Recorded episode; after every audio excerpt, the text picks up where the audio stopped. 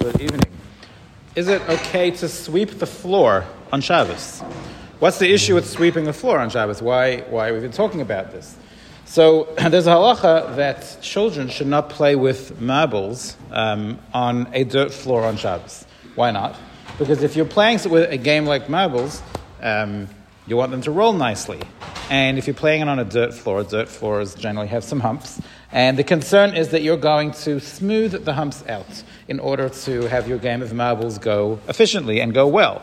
Um, that's usser. Why is it usser to smooth the humps? on a dirt floor. So if you're outside on a dirt floor, that is actually a form of choresh. Why is it a form of choresh? Because you can't really plant uh, in, a, in a field, in a piece of property where the the dirt is, is, is not nice and flat. So when you flatten the dirt, you're making it appropriate to plant, which is a form of chorish. So when you're outside, what we call ashvuye gumas, which is filling in the, the holes that you've got a nice flat surface, that's a problem of chorish. What about inside the house? What happens if you live in a area of the world where you've got a dirt floor inside. So there's no concern of charish inside a house because we don't plant things inside a house. So charish is off the table in the house. But there's another issue, um, and that is that it's a form of bona, that uh, you want your dirt floor in your house to be nice and smooth and uniform. And if you're smoothing it on Shabbos, so shuei gumais inside the house is a form of bona, and therefore it's also outside the house. For charish, it's also inside the house because of bona. And therefore, you can't play marbles on a dirt floor.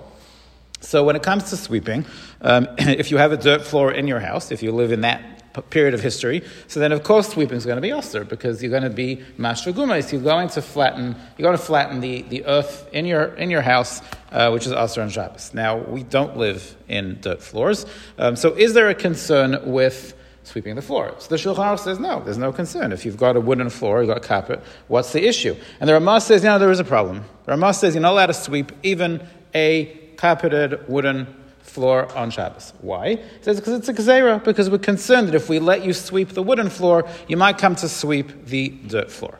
Okay, so I'm not going to stop now because if I stop now, then we all think that you can't sweep on Shabbos. It's not true. Biur Halacha writes you can, you can sweep. Why? Why is he arguing on the Ramah?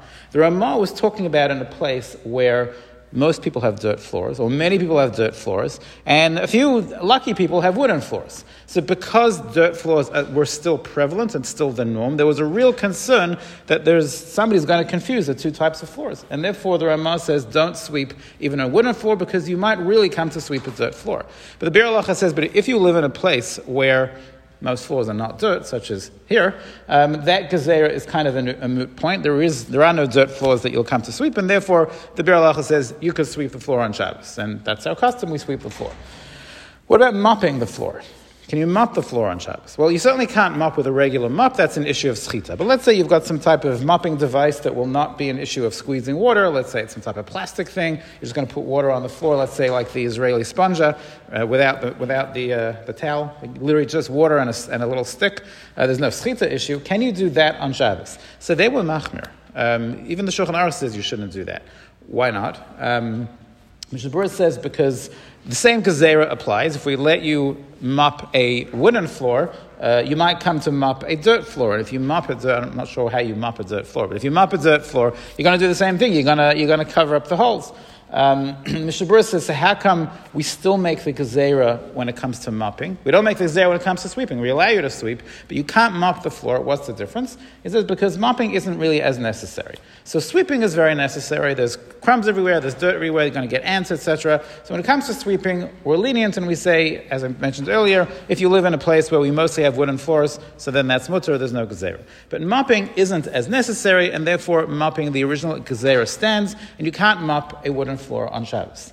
Um, that being said, some can say that what about in a scenario where mopping the floor really is necessary? What happens if you're in a hospital setting? Um, Jewish run hospital, and you have Jewish, uh, Jewish employees, and they're supposed to mop the rooms uh, certainly between patients, or even when, when it's the same patient. You want to keep those floors really nice and clean. So, under those circumstances, the place can say that you can mop that floor, again, without a schita issue. You can mop, mop that floor because that type of mopping is equivalent to sweeping in the sense that it is, it is very necessary, and in that scenario, the Gzer doesn't apply. Good night.